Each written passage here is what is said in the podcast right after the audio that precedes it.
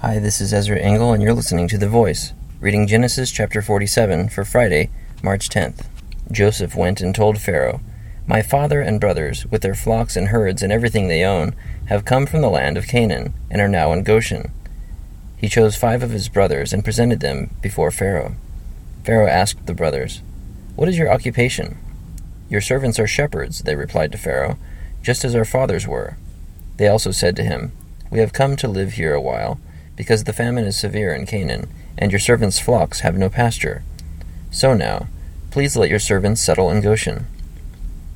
Pharaoh said to Joseph, Your father and your brothers have come to you, and the land of Egypt is before you.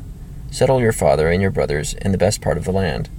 Let them live in Goshen, and if you know of any among them with special ability, put them in charge of my own livestock. Then Joseph brought his father Jacob in and presented him before Pharaoh.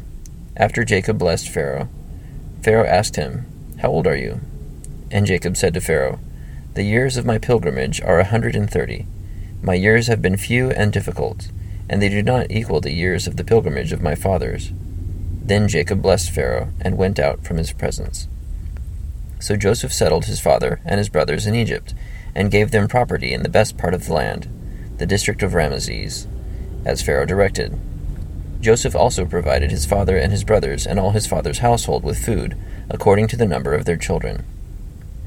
There was no food, however, in the whole region because the famine was severe.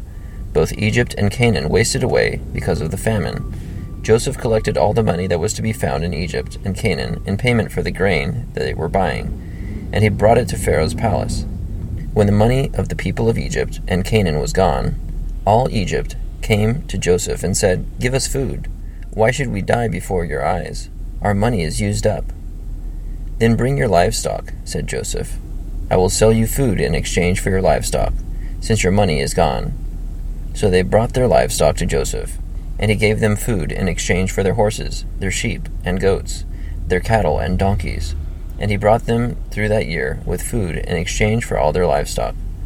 When that year was over, they came to him the following year and said, we cannot hide from our Lord the fact that since our money is gone, and our livestock belongs to you, there is nothing left for our Lord except our bodies and our land. Why should we perish before your eyes, we and our land as well? Buy us and our land in exchange for food, and we with our land will be in bondage to Pharaoh. Give us seed so that we may live and not die, and that the land may not become desolate.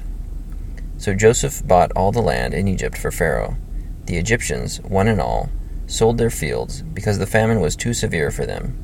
The land became Pharaoh's, and Joseph reduced the people to servitude, from one end of Egypt to the other.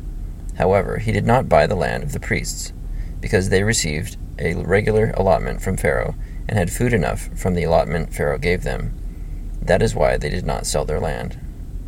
Joseph said to the people, Now that I have bought you and your land today for Pharaoh, here is seed for you so you can plant the ground. But when the crop comes in, give a fifth of it to Pharaoh.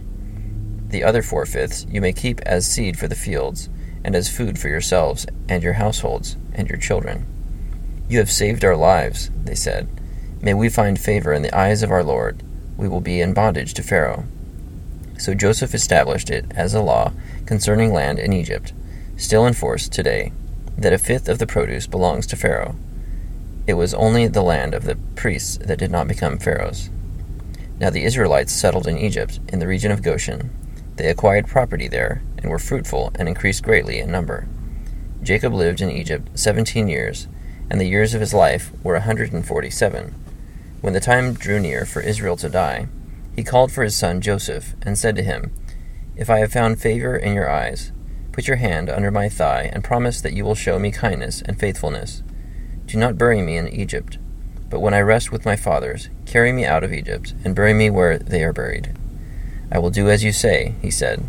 Swear to me, he said. Then Joseph swore to him, and Israel worshipped as he leaned on the top of his staff. Genesis chapter 47. So the severe famine continued so much that everyone spent all of their money on food. And when they had no money, they exchanged their livestock for food. And when they had no livestock, they exchanged their own bodies and their land, and were in complete servitude, with no property of their own. They stayed alive, but they were thankful and really didn't have a lot of options otherwise. Thank you for listening to The Voice.